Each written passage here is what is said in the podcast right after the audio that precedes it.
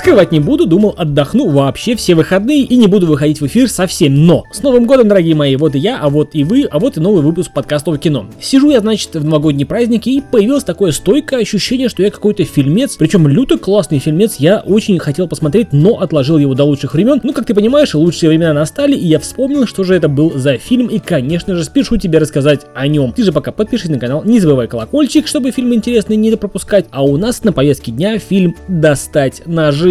Жанр детектив, комедия-драма, криминал. Год производства аж 2019, страна США. Бюджет 40 миллионов долларов, сборы в мире 311,5 миллионов долларов. Представленной информации, в принципе, уже достаточно для того, чтобы идти и смотреть, но на этом я, конечно же, не остановлюсь, раз уж вышел в эфир. Режиссером, сценаристом и продюсером этого фильма явился Райан Джонсон. Это тот самый Райан, ну, не тот самый Райан, которого спасали, а вот этот вот, который снял шикарный сериал «Во все тяжкие». И этот сериал лично был мною отсмотрен целиком. История фильма у нас следующая. Большое семейство известного автора криминальных романов Харлана Тромби собирается в доме, дабы отпраздновать его 85-й день рождения. Все происходит тихо и мирно, почти что буднично. На следующее утро после празднования виновника торжества находят мертвым. Для полиции все очевидно. Она утверждает, что налицо явное самоубийство, тем самым желая поскорее закрыть дело, и все было бы легко и просто, и не было бы фильма, замечу, интересного, интригующего фильма, если бы не частный детектив Бенуа Блан, которого играет Дэниел Крейг с лицом уже не подходящим для образа агента 007,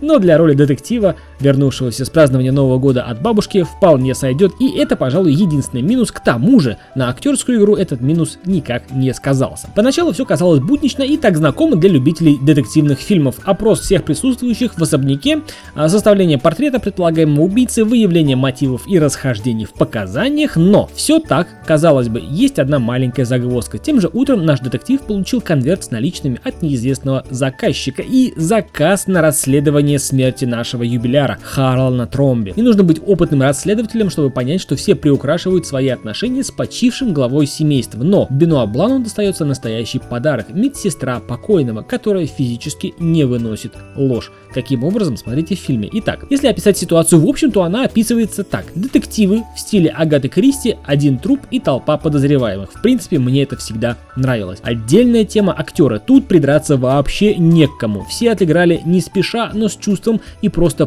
прожили свои роли высшая оценка.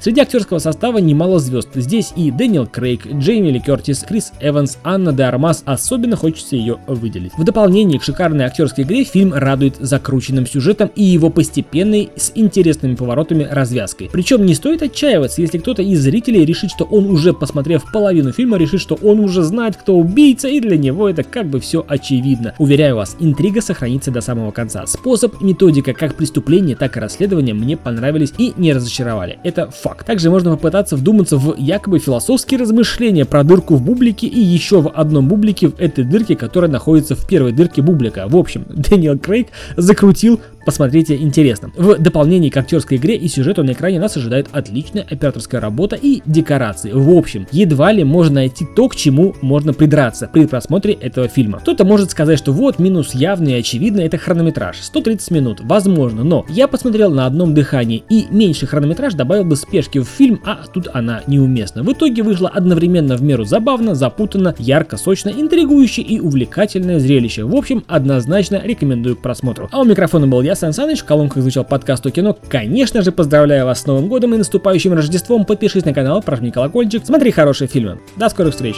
Пока.